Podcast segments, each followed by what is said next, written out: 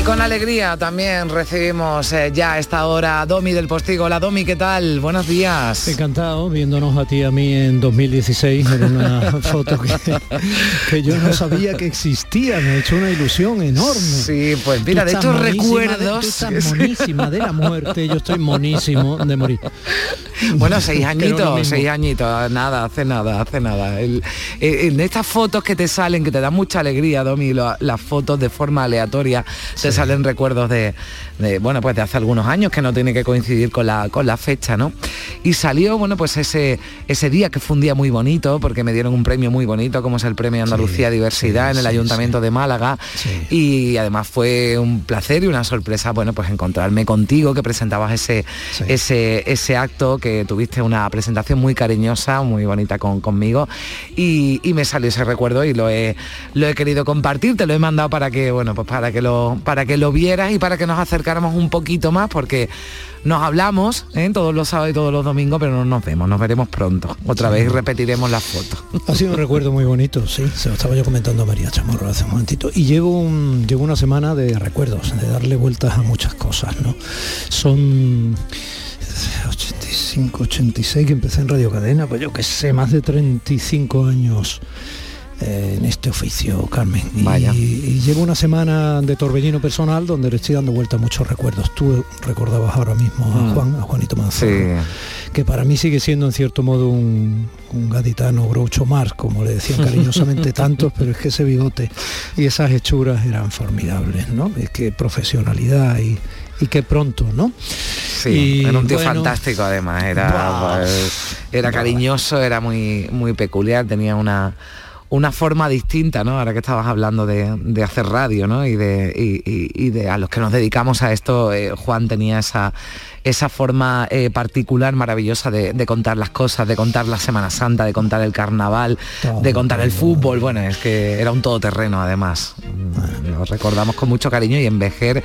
Yo voy a ir prontito para ver ese rincón de Juan Manzorro. A él y a otros compañeros que se nos han ido en estos dos, tres años, ¿no? Llevo yo mm. aquí tres años y medio que llevo en esta en esta vuelta aquí al canal. ¿no? Y no quiero alargarme en la presentación ni ponernos tristes, pero insisto, llevo una semana de torbellino haciendo muchos balances y eh, de manera inesperada se nos ha ido gente. Ahora me ah. está pasando por la cabeza Juan Antonio Jurado, o me están, no sé, no quiero ser injusto no nombrando a otros, pero no, han sido muchos. Aquí estamos en el estudio, en el estudio Valentín García, ¿no? Que, bueno, que también le da. Madre mía. Le da nombre.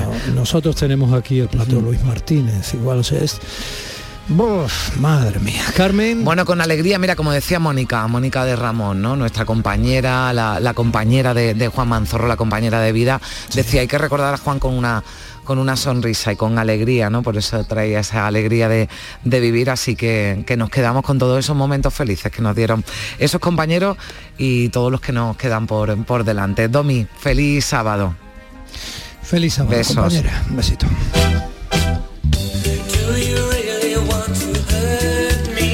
Carmen Rodríguez Garzón nos hablaba desde el centro de producción de Canal Sur Radio en Sevilla y en Sevilla, en el Icónica Fest, anoche actuaba este señor Boy George con su banda Culture Club.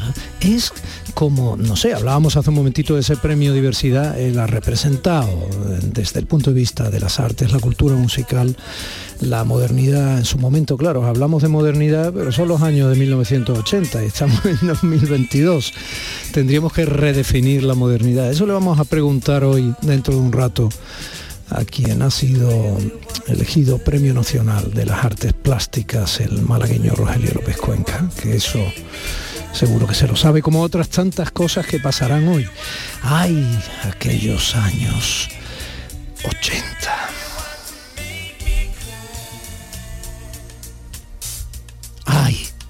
Aquellos años 80!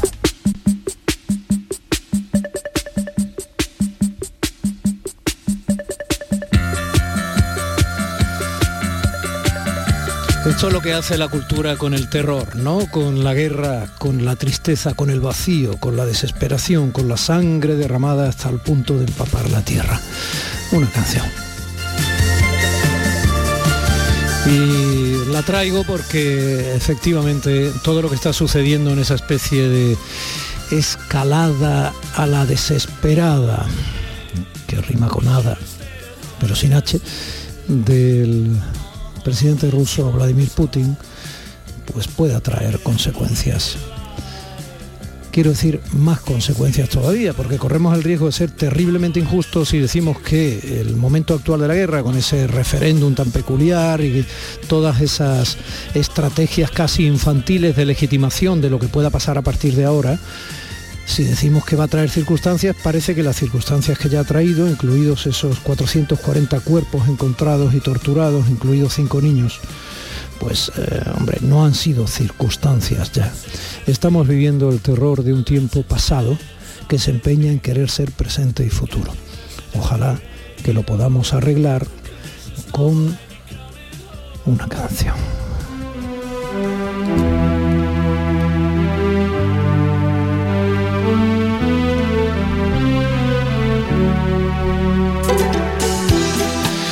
Cancioncillas de los años 80 como este Wonderful Life de Black, Vida Maravillosa, que no es desgraciadamente la que tienen muchos, muchas.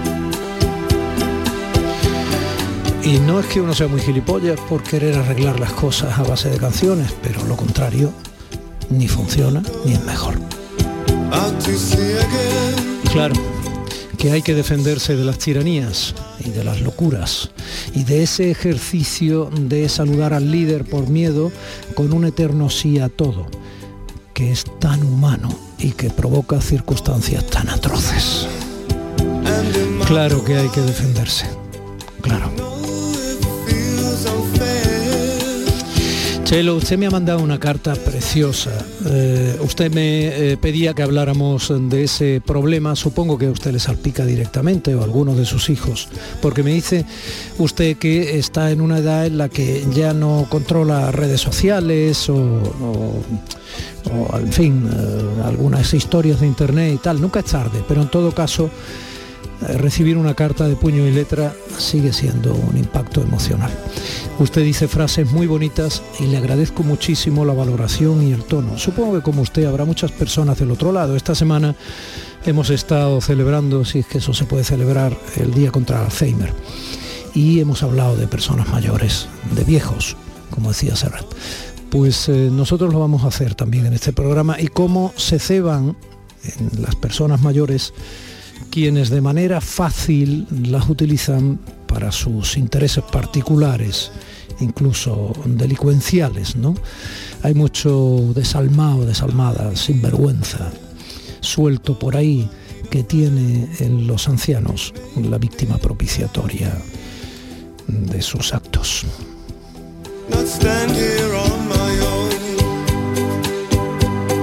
No sé si me dará tiempo a hablar o no de ese problema de los ocupas que eh, dice algún juez incluso, lo he visto en algún medio de comunicación, que está perfectamente defendida la ciudadanía ante ese problema en el Código Penal.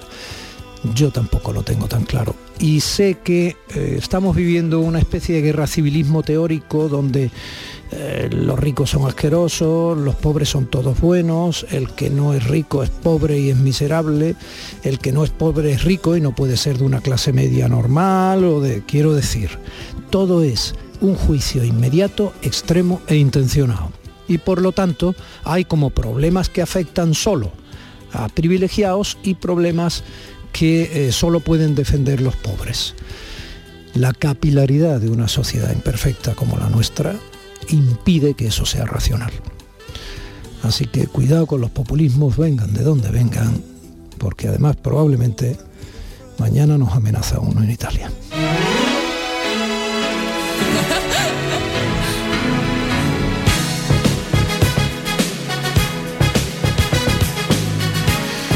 Muy grande, Chelo. Muchísimas gracias por su carta. Un beso muy grande a todas las personas mayores que desde el otro lado son tan generosas de pensar que desde este programa y la radio pública andaluza se les respeta. Vamos a empezar ya porque Cristina Nogales está mirando el reloj como diciendo, yo hasta qué momento tengo que estar aquí manteniendo la tecla arriba para que desde Málaga hagan el programa para Andalucía. Bueno, pues Cristina, un beso con la tecla arriba. Mi compañero José Manuel Zapico aprovecha la circunstancia técnica para realizar este programa.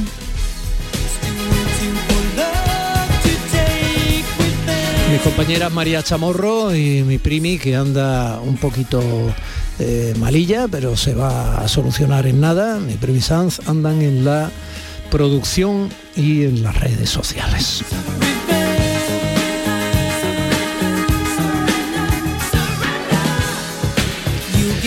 Y un servidor Domi del Postigo que desde ya les dice que lleva más de 35 años, de una forma u otra, en los escenarios, en los micrófonos, en la prensa, ante las cámaras y detrás de las cámaras, teniéndole usted como único objetivo.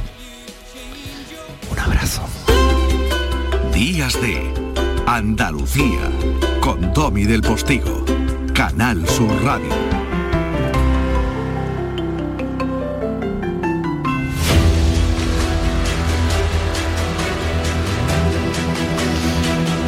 Un panorama socioeconómico como el que describimos el sábado pasado en Andalucía y en el resto de España, y como el que acaba de pintar esta semana el secretario general de la ONU, Antonio Guterres, en el mundo entero, sumando la bajada de impuestos en Andalucía del presidente Moreno, que luego ha seguido en cascada y que está dando tanto juego en las estrategias de confrontación política, abordamos el, el órdago, quiero decir, perdón, que le planteamos a nuestros economistas de guardia el sábado pasado. ¿Qué puede hacer el Estado por nosotros? Y qué podemos hacer los ciudadanos por nuestro país y por Europa. Ayer supimos que la economía española confirmó en el segundo trimestre una mayor aceleración de la prevista, con un aumento con respecto al periodo enero-marzo del 1,5%. Son cuatro décimas por encima del 1,1 que estaba estimado en julio, según el Instituto Nacional de Estadística. En términos interanuales también crecimos el 6,8% frente al 6,3% estimado en julio. Como esto gusta más a unos que a otros, según la estrategia política que lleven, pues ya hay obviamente algunas eh, portadas que dicen que si esto es fiable, si no es fiable, intentando escapar de todo eso. Y desde la eh, conformación ideológica de dos caminos distintos para solucionar las cosas. Alberto Montero, profesor de Economía de la UMA, fue diputado de Podemos en el Congreso, y José Manuel Cabello, profesor de Economía igualmente de la Universidad de Málaga, liberal por definición están generosamente del otro lado. Alberto, Che, buenos días. Hola, buenos días.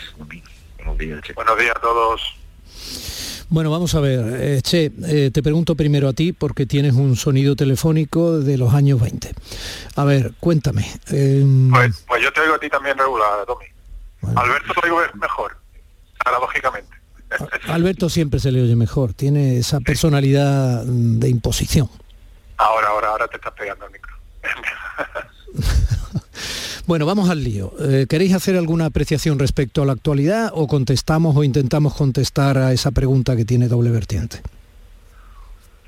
Bueno, pues si me permites, porque no sé si va a ser la última vez que me invites al programa, pero que estoy bastante caliente con el tema de, la bajada de impuestos por parte de la Junta de Andalucía. Bueno, bajada. lo, de, lo de la palabra bajada hay que matizarlo pero estoy muy caliente sobre todo con la reacción que han tenido el resto de partidos y sobre todo el resto de comunidades o algunas comunidades autónomas, fundamentalmente aquellas donde los independentistas están gobernando. Y, a mí eso, mira que yo soy antinacionalista, pero me está sacando el, nacionalismo andaluz que pueda estar en lo más profundo de mi ser, ¿no? Porque que nosotros o, el gobierno de la Junta de Andalucía en, su capacidad normativa de bajar un impuesto o de eliminarlo o de deflactar la tarifa del IRPF, que no olvidemos que no es una bajada de impuestos, sino que es un intento, y además muy limitado, de compensar la inflación, es decir, que no es una bajada de impuestos técnicamente, pues que se, los que quieren para sí autonomía no solo autonomía, independencia, que salten a degüello porque una comunidad autónoma, en este caso la nuestra, pretenda dejar de pedir y lo que hace es intentar atraer y crear un ambiente de negocio, un ambiente de, trabajo, un ambiente de economía que por fin nos pueda hacer salir del hoyo que hemos estado durante los 40 años de Franco y los 40 posteriores, pues a mí es que me tiene totalmente enervado. Entonces, como comentario a eso, mm, de la actualidad, me gustaría decir que, que por favor que tengan un poquito de vergüenza, un poquito de vergüenza, sobre todo porque yo puedo entender que haya personas que quieran recentralizar. Vale, yo no, yo no, no, soy, no soy partidario, soy partidario de descentralizar, de gobiernos pequeños y gobiernos cercanos, pero yo puedo entender que alguien pueda hacerlo. Lo que no puedo entender es que alguien que quiere descentralizar y alguien que quiere autonomía, y no solo autonomía sino independencia, se ponga como se han puesto porque Andalucía haya hecho eso. O, o, por ejemplo el País Vasco, que tiene el concierto y que dice, bueno, a mí no me atañe, pero eso es tal y cual, en fin, no quiero seguir porque me caliento.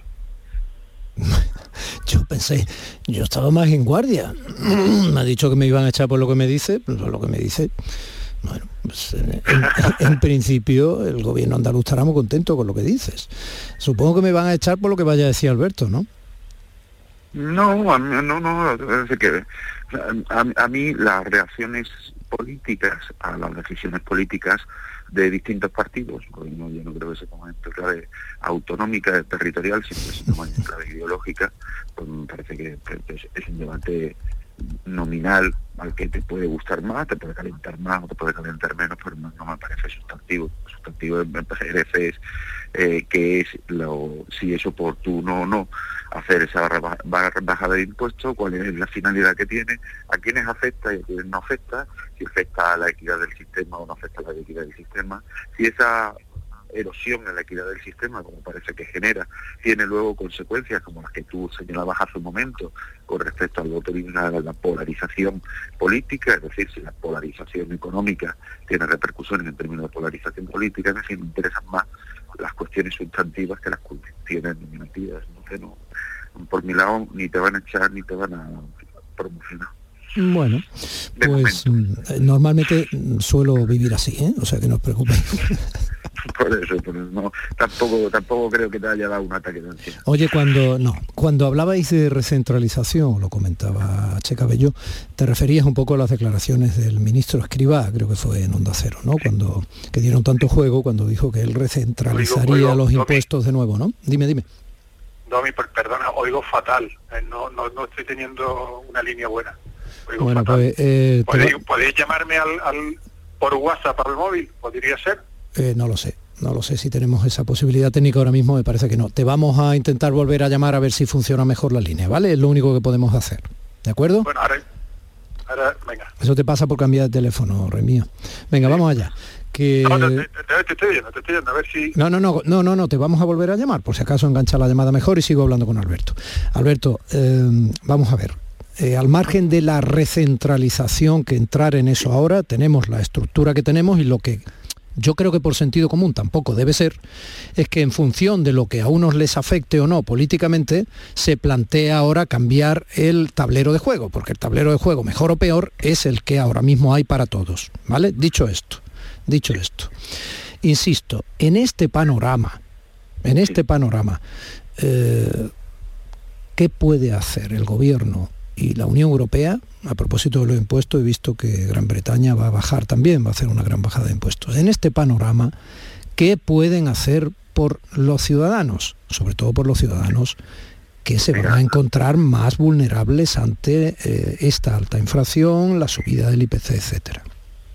Ah, yo creo que básicamente ser un poco, o sea, obtener un poco de, eh, de cabeza fría y al mismo tiempo eh, atender a lo que en estos momentos sorprendentemente es una posición consensuada en la mayor parte de las instituciones económicas internacionales, incluida la Comisión Europea.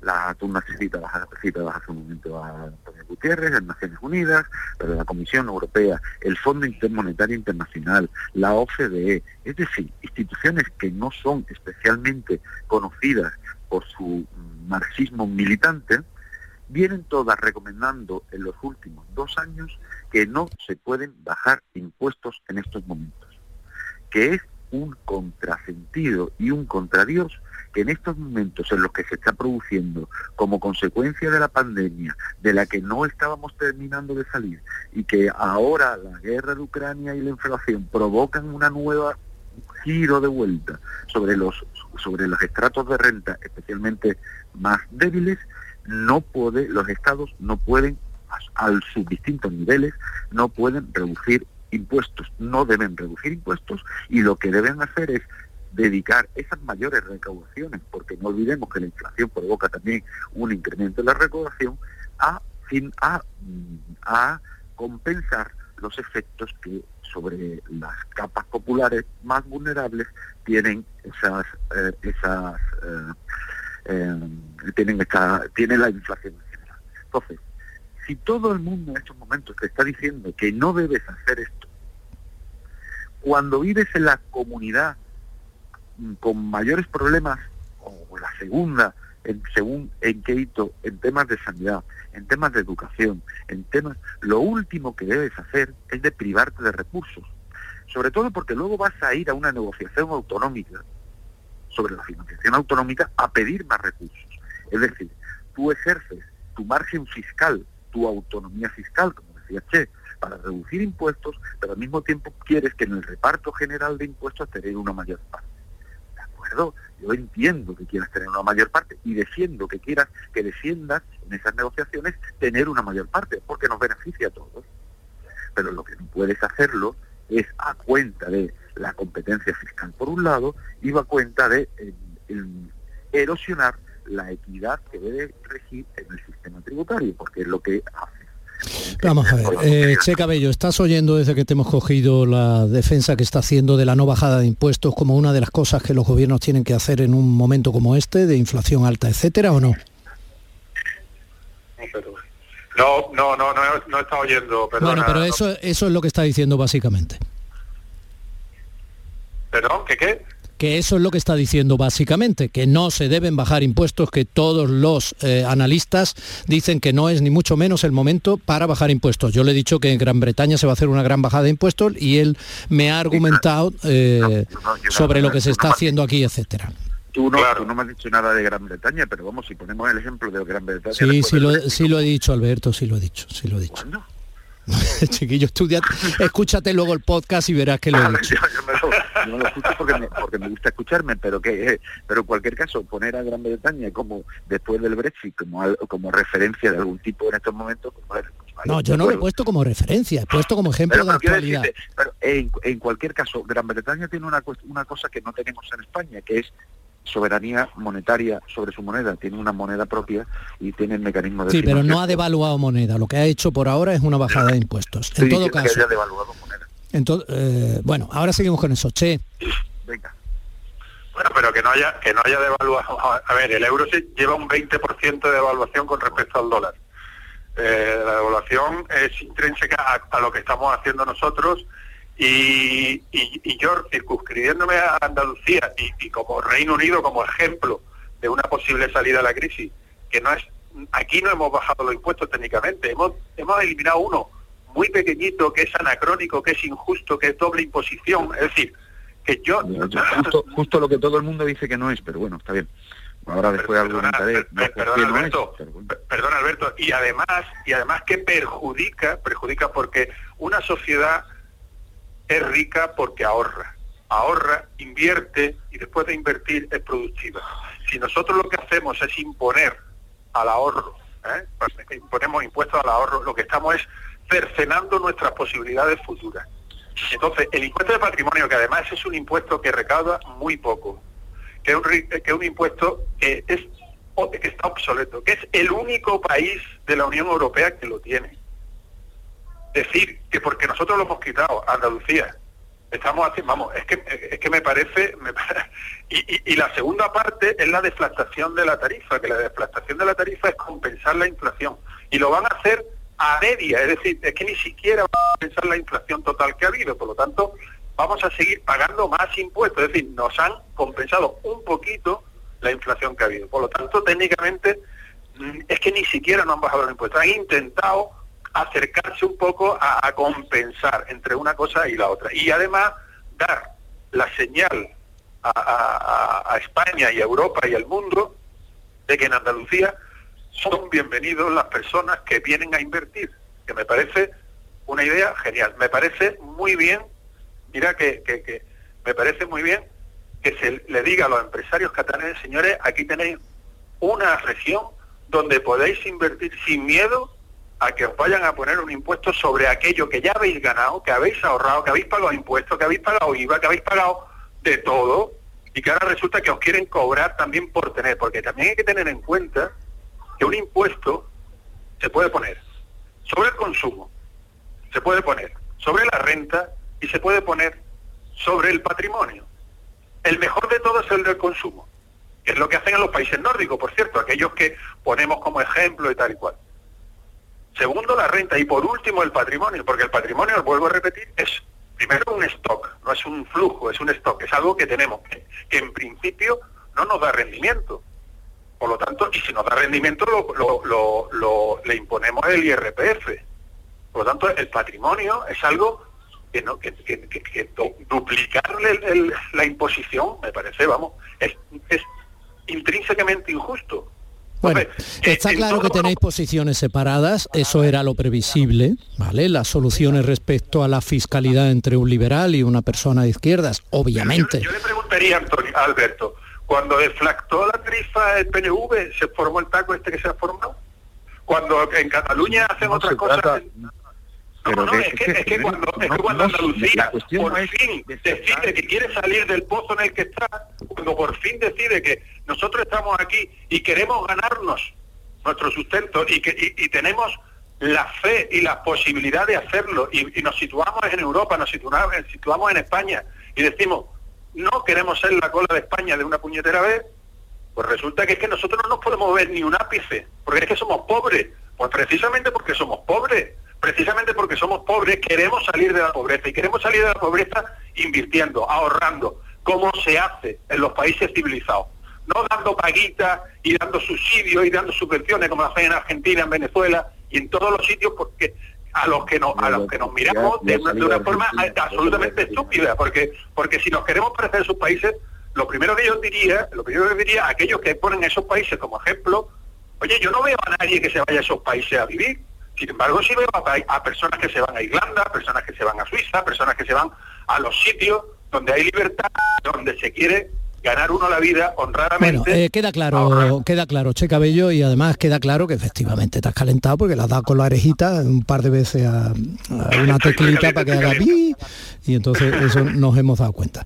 Vamos a ver, como tenemos prácticamente un par de minutos, em, intentando sintetizar, ya sé que es muy difícil. Bueno, pero esto es solo la radio. Entonces, por favor, Alberto Montero, José Manuel Cabello, me diríais en un minuto cada uno, ¿cómo podemos amortiguar? Porque ya parece claro que salir de esto, por muchas circunstancias, no va a ser fácil ni depende única y exclusivamente de cada gobierno. Y además hay una situación internacional, yo hablaba de las elecciones mañana en Italia, que eh, pueden complicar aún más las cosas. Entonces, repito, ¿me queréis decir en un minuto cada uno cómo podríamos amortiguar para los ciudadanos que más lo van a necesitar y cómo deben actuar los ciudadanos que pueden hacerlo la situación en la que estamos, que no es ni mucho menos una situación fácil? Eh, Alberto. Eh, es que muy, primero es muy difícil en un minuto de dar soluciones a, las preguntas que tú planteas. Sin tirar de topicazos. Eh, entonces es como, bueno, lo, lo, necesitas, ya lo he dicho al principio, atender a los colectivos vulnerables y para eso necesitas recursos. Si no obtienes los recursos de la, de la imposición, difícilmente los vas a tener. Por lo tanto, o generas una estructura fiscal equitativa en la que en función de tu capacidad de pago aportes más para tratar de compensar a las personas que más lo necesitan, que es la base de todo el desarrollo económico que se ha producido desde la Segunda Guerra Mundial en, el, en, este país, en este, en este espacio que es Europa, es decir, la generación de estados de bienestar, aportando impuestos y generando gasto público en sus dimensiones sociales, de inversión y demás, o lo que vas a tener es una sociedad crecientemente polarizada, donde pobres se sientan cada vez más aislados y voten a opciones extremas y los ricos se sientan cada vez más cómodos porque pueden atender las, sus necesidades básicas no, no mm, acudiendo a los sistemas públicos, sino que atendiendo a sus seguros privados, su educación privada y demás. Eso no, más allá, o sea, a partir de ahí podría desarrollarlo mucho, pero es esencialmente por esa vía. Porque otra vía, decir que hay que compensar a los vulnerables, pero al mismo tiempo no hay que eh, facilitar eh, que las personas con más recursos paguen menos, pues es contra, contra la lógica. Eh, che, eh, casi menos de un minuto, ¿eh? Antes hablaste un poco más.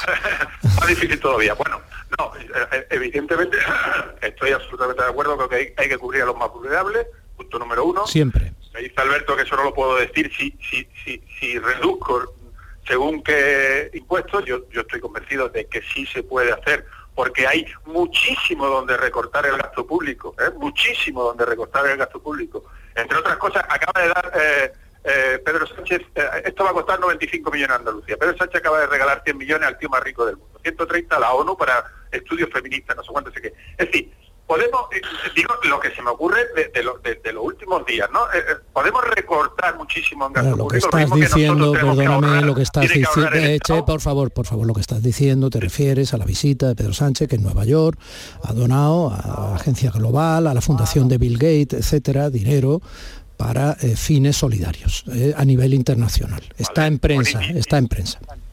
Sí, sí, sí, sí, pues claro, claro, sí, sí. Y, para, alguien que a lo mejor no ha leído la prensa ah, todavía, a las ah, nueve y media de la mañana, lo sueltas así, puede parecer, bueno, que es... Vale, vale, pues perfecto. Contextualizo y doy la información.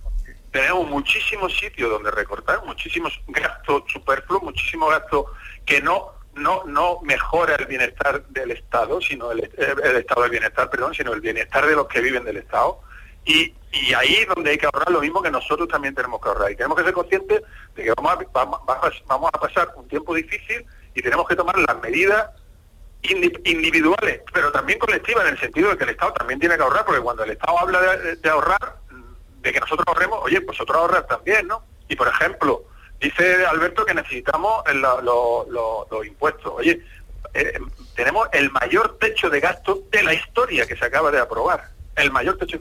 Tenemos ayudas de Europa, mm, cuanto más, cuando más ayuda hemos tenido de Europa, utilicémosla de verdad en reformar y en hacer que nosotros seamos productivos en el futuro y, y, con ese dinero a ayudar de una forma selectiva, de una forma selectiva a aquellos que no pueden. Vale.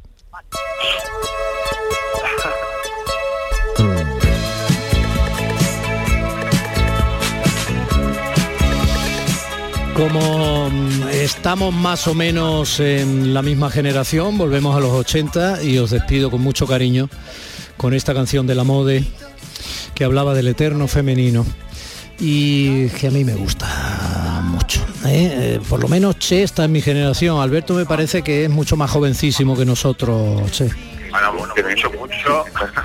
No, no, solo lo soy, sino que lo parezco.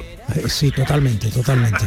Se le notan los pelillos de la barba. Además, Che se, que esconde un poco, porque como es muy rubio, pues se confunden las canillas con, con las rubieces. Mm, yo no soy tan rubio y se me nota. Querido Alberto Montero, eh, querido Che Cabello, digo querido de manera absolutamente literal y sin fisuras. Eh, es un lujo teneros del otro lado y ha sido magnífico poder contar con vosotros siempre como economistas de guardia. Os mando un abrazo enorme, gracias por estar ahí. Tenemos una cerveza pendiente y si puede ser con comida, mejor. Buenos días. En eso estamos. Un abrazo a los dos. En Canal Sur Radio, Días de Andalucía, con Domi del Postigo. Aquadeus, ahora más cerca de ti, procedente del manantial Sierra Nevada, un agua excepcional en sabor, de mineralización débil que nace en tu región. Aquadeus Sierra Nevada es ideal para hidratar a toda la familia y no olvides tirar tu botella al contenedor amarillo. Aquadeus, fuente de vida, ahora también en Andalucía. Sabemos que tienes muchos planes y sueños por cumplir y en Cofidis queremos estar a tu lado. No esperes más y hazlos realidad antes de que las condiciones del mercado empeoren, suponiendo un mayor esfuerzo para ti. Sea cual sea tu proyecto, el momento es ahora. Llámanos al 900 84 12 15 o entra en cofidis.es para más información. Cofidis, cuenta con nosotros. ¿Sabes que tomando dos litros de agua Sierra Cazorla te aporta el 30% de magnesio que necesita tu cuerpo? Y además es baja en sodio. No existe otra igual. Agua mineral Sierra Cazorla. En Cofidis puedes solicitar hasta 60.000 euros sin cambiar de banco. Llámanos al 900 84 12 15 o entra en cofidis.es para más información. Cofidis, cuenta con nosotros. Canal Sur Radio, Sevilla. ¿Buscas una fibra óptica que te dé más? Telecable Andalucía es tu operador local de confianza. Telecable. Fibra de 300 megasimétricos por solo 14,90 euros al mes y línea ilimitada de 24 gigas por 10,90. Contrata en Telecable Andalucía. Somos punto de venta oficial de Xiaomi. Telecable Andalucía. Conecta con lo que realmente importa.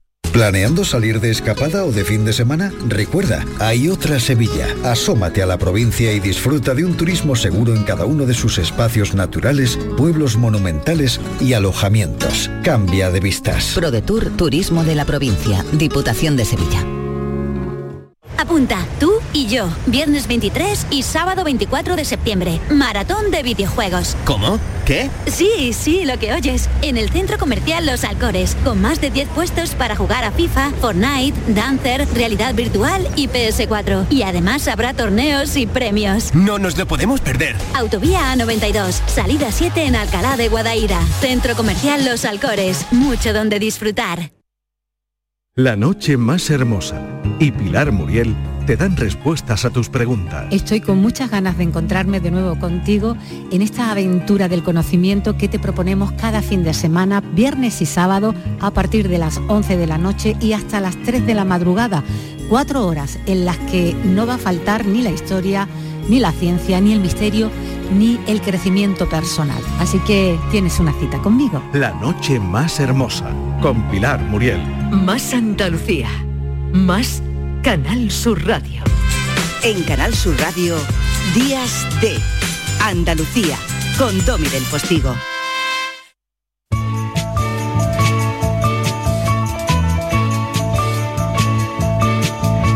Veces pienso que tengo suerte, sin una perra y aún me divierte mi profesión.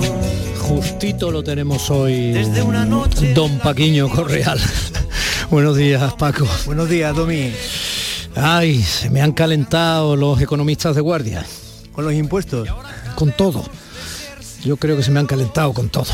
Eh, mira que pese al veranillo de San Miguel ya se nota que se va el verano, ¿verdad? Hoy con homos, ¿no? Hoy con homos. Creo que la- las cosas de casa, ¿no? Las cosas de casa. Sí.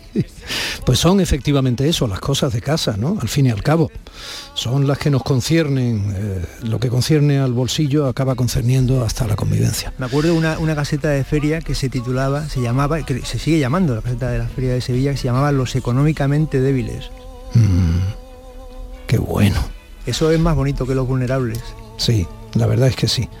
Pero la realidad es que los vulnerables lo son. Sí, desde luego. Pero bueno, en esa estamos. Casi me planteo de tirón de qué quieres hablar hoy, Correal. Pues si quieres te, hago un resumen de las cuatro cosas de las que quería hablar en una sola. vale. De Machado, que termina, oye, de Machado, de Serrat, que, Sí. que termina eh, su gira en Andalucía, creo que ma- mañana en, en Córdoba, ayer cantó en Granada, y a lo mejor lo que no sabía Joan Manuel es que cuando actuó en la maestranza de Sevilla, en primera fila estaba sentado Antonio Machado. Oh. Un amigo mío que se llama Antonio Machado, que es abogado, que tiene un hijo que se llama Antonio Machado que trabaja de cocinero, muy reputado por cierto, en Barcelona y que era un desastre en lengua y literatura en, en el Instituto San Isidoro. Eso me parece, me parece, vamos, que Antonio Machado estuviera viendo cantar a Serrat. Antonio Machado, ese letrista de Serrat, como le llamaba Mario Benedetti, ¿no? sí. Luego también pues podemos hablar de Pepe Mel. Mm. Tú sabes que Pepe Mel... Bueno, Mario Benedetti fue también letrista de Serrat. Fue letrista de Serrat y era muy futbolero, como todos los uruguayos. Mm. Y le encantaría la historia de Pepe Mel, que entre, entre equipo y equipo... Está, cada uno de ellos al 100%. Lo que me he encontrado, pues eh, un vestuario demasiado silencioso, muy callado. Está muy bien Creo que traído, pero es que esa noche Pepe Mel hablando de que hoy, hombre, a ver si podemos ganar. eh, Es que, Pepe Mel, Málaga. es que Pepe Mel es un caso atípico porque nació, es de la quinta del buitre, o sea, él es de la misma promoción, jugó, solo jugó un partido oficial con el Madrid contra el Calvo Sotelo, el equipo de mi pueblo. Y entre equipo y equipo escribe novelas. Yo he tenido la suerte de presentarle La llave sefardí y hace poco leí la última que ha escrito que es una pirueta bueno, arriesgadísima y que la resuelve muy bien, que se llama Los asesinatos de la Shana. O sea, una historia de asesinatos, mm, digamos, de serie negra en plena revolución de Asturias. Madre Y no veas cómo lo resuelve, claro, lo que pasa es que al ficharlo en Málaga pues tendrá que habrá aparcado su séptima novela, ¿no? Sí. Ahora va a tener que ir pensando en, los amores del chinita. Tú sabes que Pepe Mel nace el año que muere Luis Cernuda, del que hace tres días se han conmemorado los 120 años de su nacimiento. Eh, se le ha recordado mucho en, en Sevilla, este poeta desterrado que salió de Sevilla, pasó por Toulouse, en Glasgow escribió Ognos, que es el mejor retrato de, de una ciudad, y luego Massachusetts y México. Y yo siempre me he preguntado, ¿por qué no están los poetas sevillanos en la foto de la generación del 27, que se, que se hizo en Sevilla? No está ninguno de los tres, no está ni. Alexandre, ni Cernuda, ni Villalón. Es curioso. eh, Aquella foto que propició Gerardo Diego, ¿o quién fue? Bueno, el- fue para conmemorar el tercer centenario de la muerte de Góngora Sí. y el mecenas fue eh, el torero Ignacio Sánchez Mejía. Sí, eso lo contabas el otro día, te leí. Pero a nosotros en el, en el instituto nos decían que la propició Gerardo Diego el, el encuentro. Puede ser, puede ser, porque Gerardo Diego era un montañés muy vinculado con Sevilla, además muy amigo de Belmonte. Sí. Belmonte. Qué maravilloso libro el de Chávez Nogales. Sí. Vamos a recomendarlo, ¿eh? es un incluso para los no taurinos, es qué magnífico. Y así de paso, pues de rebote, pues que se lean a sangre y fuego, que probablemente, cuando yo hablaba de guerra civilismo teórico, ¿no? de, de política, digamos, facilona, pues probablemente esté bien traído, ¿no? Sí, ese libro es extraordinario. A Sangre y Fuego es la tercera España. Tú sabes, la foto del 27 la preside Manuel Blasco Garzón, que era un Sí. abogado, era el presidente del Ateneo de, de Sevilla, que había sido concejal del ayuntamiento, fue presidente del Sevilla, fue hermano mayor del Silencio y murió en el destierro. Y me acuerdo que le hicieron un homenaje en el Ateneo, vino, vinieron algunos de sus nietos y decía que, si no los que a su abuelo, si no los fusilaban unos, lo hubieran fusilado los otros. Como a tantos de esa España, la auténtica, ¿no? La que estaba entre las dos. Bueno, ¿de qué vas a escribir la semana que viene? Eh, pues hay mm, eh, bastante. La verdad es que mm, voy un poco a- a- al asalto de mata, ¿no? Depende de por dónde se encienda. Pero por ejemplo, hoy, hoy es, hoy es el día de la Merced, Domi. Patrona de los presos. Yo creo que es un día ideal para, para ir a ver la película de Alberto Rodríguez, modelo 77. Te aseguro que lo sé muy bien. Es el día de la Merced, patrona de los presos. Vamos, te aseguro que lo sé muy bien porque mm, estamos hablando en plata. Mi mujer trabaja en prisiones. Yo he metido un gol en un partido de fútbol de presos contra periodistas, yo marqué un gol en la cárcel. Mm. Por eso salí. Bueno, está bien traído. Mira qué bonita.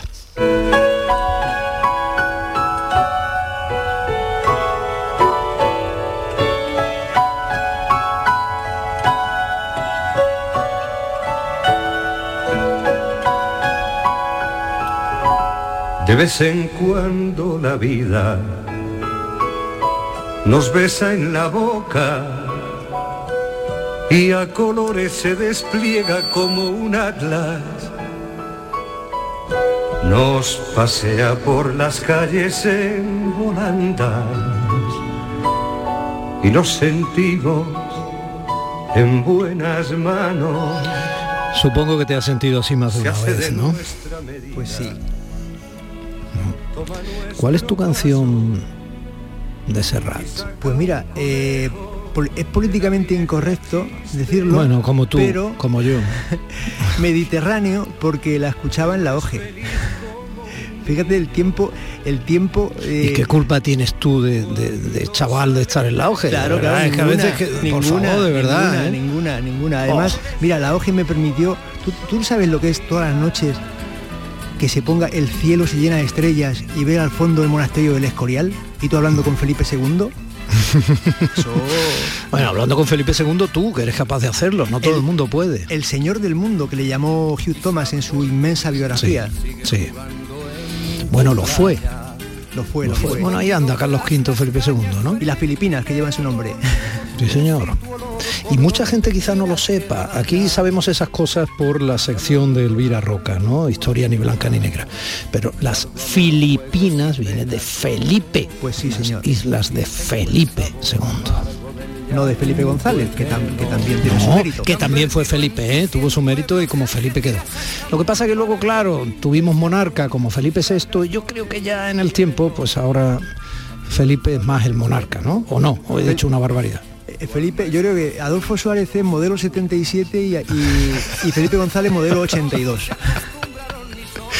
Modelo 77, la película que inauguró la sección oficial del Festival de Cine de San Sebastián, dirigida por Alberto Rodríguez, que ya anduvo por este programa contándonos cómo iba a rodar precisamente en la modelo allí en Madrid, ¿no?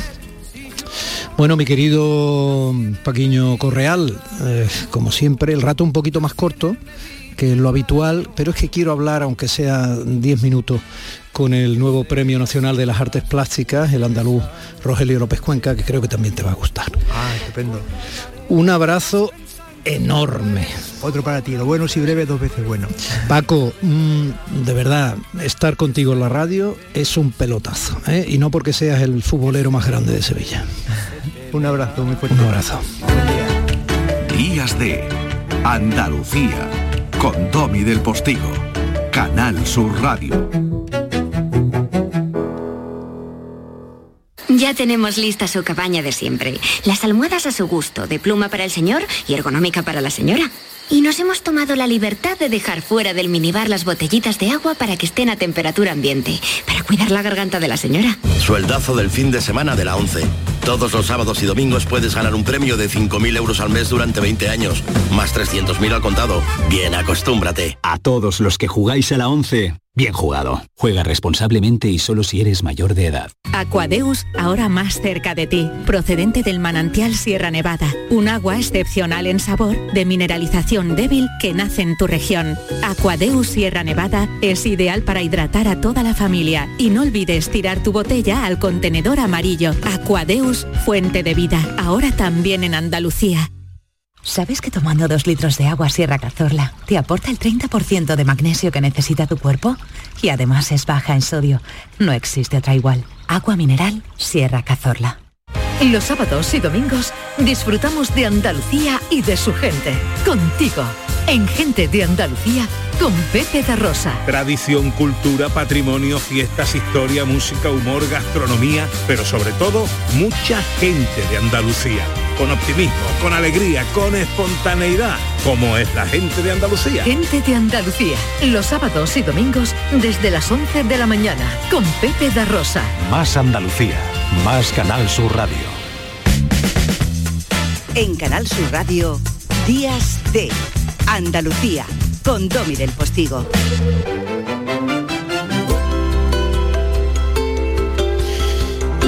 Presento a Rogelio López Cuenca, crítico culto de una modernidad tan combativa como sólida. Este andaluz acaba de ser galardonado con el Premio Nacional de Artes Plásticas, como le decía hace un momentito.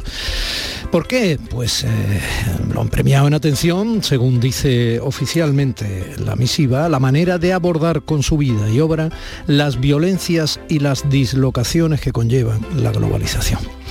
El jurado también ha basado su decisión en toda su trayectoria, imprescindible para hilar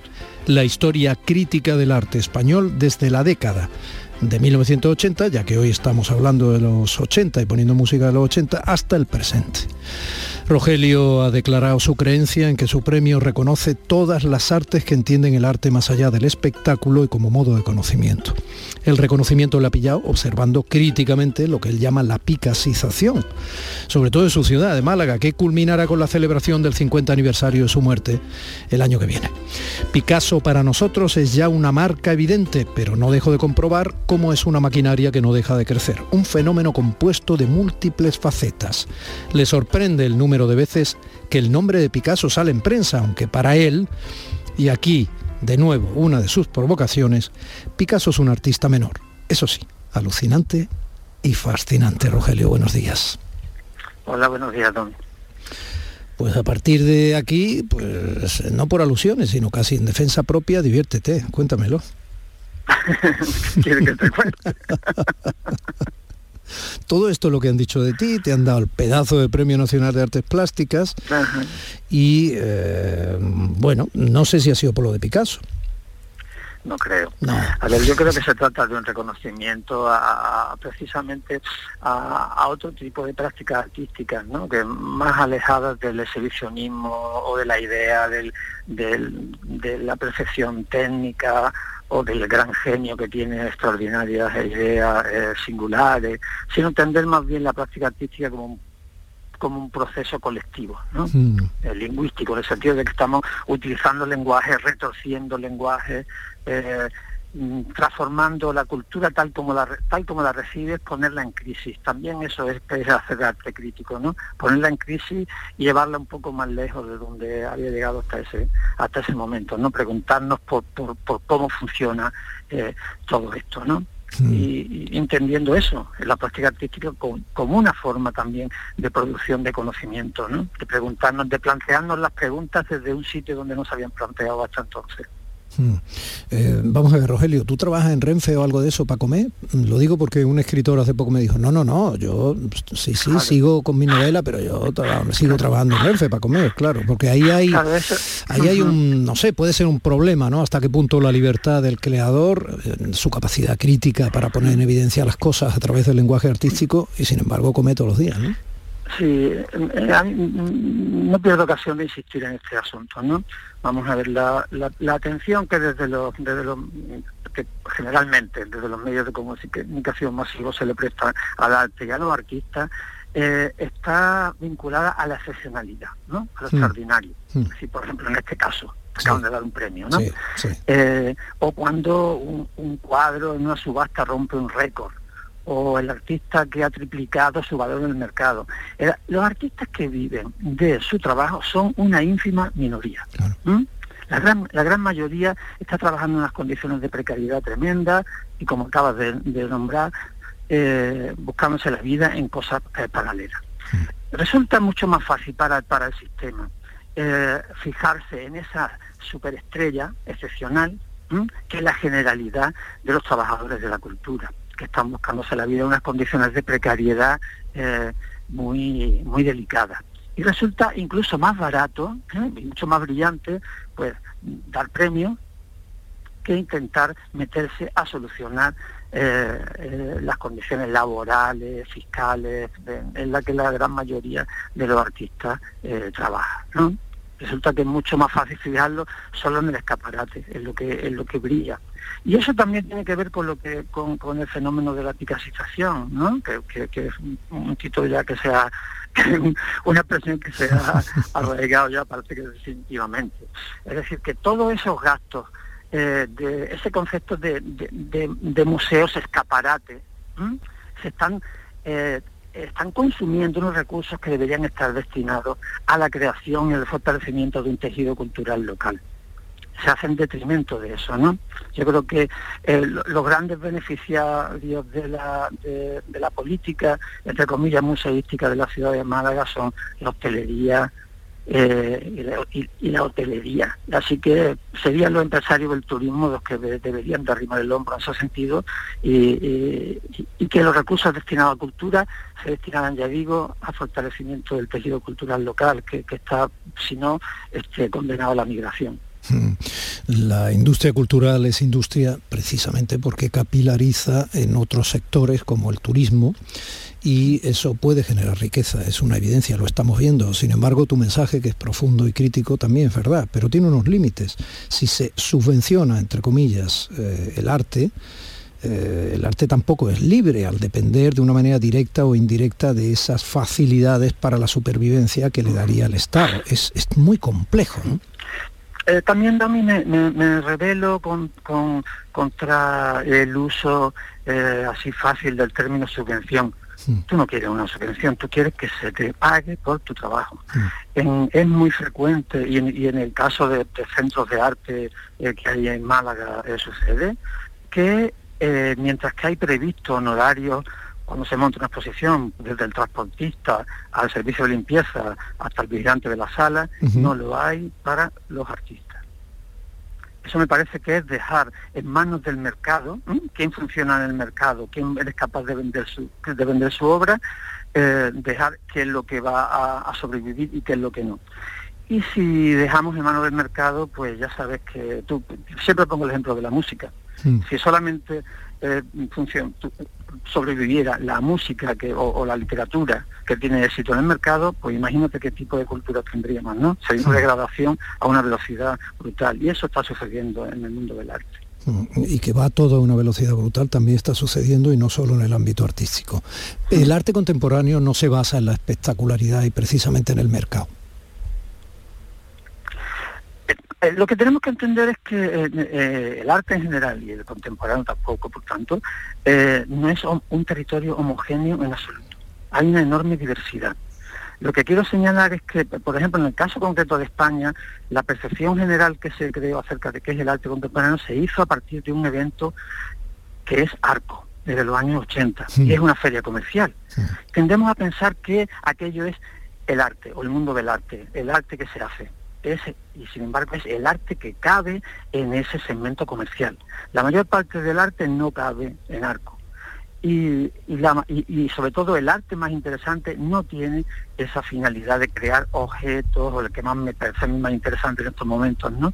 No responde a ese modelo de eh, el artista genial que crea un objeto eh, extraordinario y, muy valioso. Hmm sino que eh, está intentando generar otro tipo de práctica. Hoy mismo, eh, eh, ayer, perdón, en la ciudad de Granada tuve ocasión de ver una exposición que ha montado un artista, Pedro G. Romero, sobre otro artista, Vicente Escudero, con una perspectiva que no habíamos visto hasta ahora, ¿sabe? Un bailarín flamenco relacionándolo con las, con las las tendencias de vanguardia de los años 20. Es una visión absolutamente inusitada. Y yo creo que eso es lo que puede ofrecer la mirada del arte contemporáneo. Y estamos desperdiciando esa capacidad de creatividad, de descubrimiento, de otros modos de acercarnos a una historia que se nos vende ya muy simplificada, ¿sabes? Como en términos de referéndum, sí o no, moderno, antiguo. Y me parece que, estamos perdiendo unos valores muy, muy, muy que serían muy valiosos para los momentos de, conflicto y de peligro que nuestra sociedad está afrontando. Es de necios confundir valor y precio, decía Machado, ya que lo nombraba hace un momento Paquiño Correal. Sin embargo, hoy lo que no se puede monetizar, mm, pues, pues no se, condena. Lo que no, eso es lo que me parece que es muy peligroso, dejar en manos en manos del mercado y, va, y va asentándose cada vez más. Eso es lo que, a eso es lo que se le presta atención fundamentalmente y mayoritariamente por parte de los, de los medios, ¿no? que si un artista es puesto en tal sitio por un precio de tal, y eso me parece que es simplificar, simplificar muchísimo la extrema complejidad y, para lo que puede, para lo que sabemos que puede ser el arte, ¿no? Si lo dejamos solamente en ese eh, reforzamiento de la lógica de la, de la ganancia, asociándolo a, casi operaciones de pelotazo, ¿no? Y, dejando en manos de especuladores ese territorio tan, tan delicado como es el de la cultura, que es donde se va construyendo donde se va construyendo continuamente nuestra identidad, me parece que estamos equivocándonos muy, muy mucho. es que contigo se puede hablar em, mucho y de muchas cosas. Rogelio López Cuenca, mm, Premio Nacional de Artes Plásticas. Tío, ¿qué le vamos a hacer? ¿Te han dado un premiazo? Claro, Y lo acepta, ya te digo, eh, como haciéndolo extensivo a, esos, a esos modos de hacer de los que me, de los, que, de los que me siento eh, formar parte y sobre todo también a todo la gente con la que necesariamente has tenido que colaborar a lo largo de todos estos años, ¿no? desde, compañeros artistas hasta eh, técnicos, hasta teóricos, hasta trabajadores manuales con los que tienes que contar. Me parece que todo esto es un proyecto siempre colectivo y que la sociedad del espectáculo tiende a simplificar en, individuos. Solo lo inútil puede ser bello, decía Oscar Wilde. O sea, un tenedor por el mero hecho de pinchar normalmente no es lo que tiene de hermoso. Es lo que nos sirve para pinchar, lo que puede hacernos creer que el mundo es mejor. Eso es el arte probablemente. Un abrazo muy grande, Rogelio. Un abrazo, un abrazo muy grande y muchísimas gracias por vuestra atención. Gracias. Días de Andalucía con Domi del Postigo, Canal Sur Radio.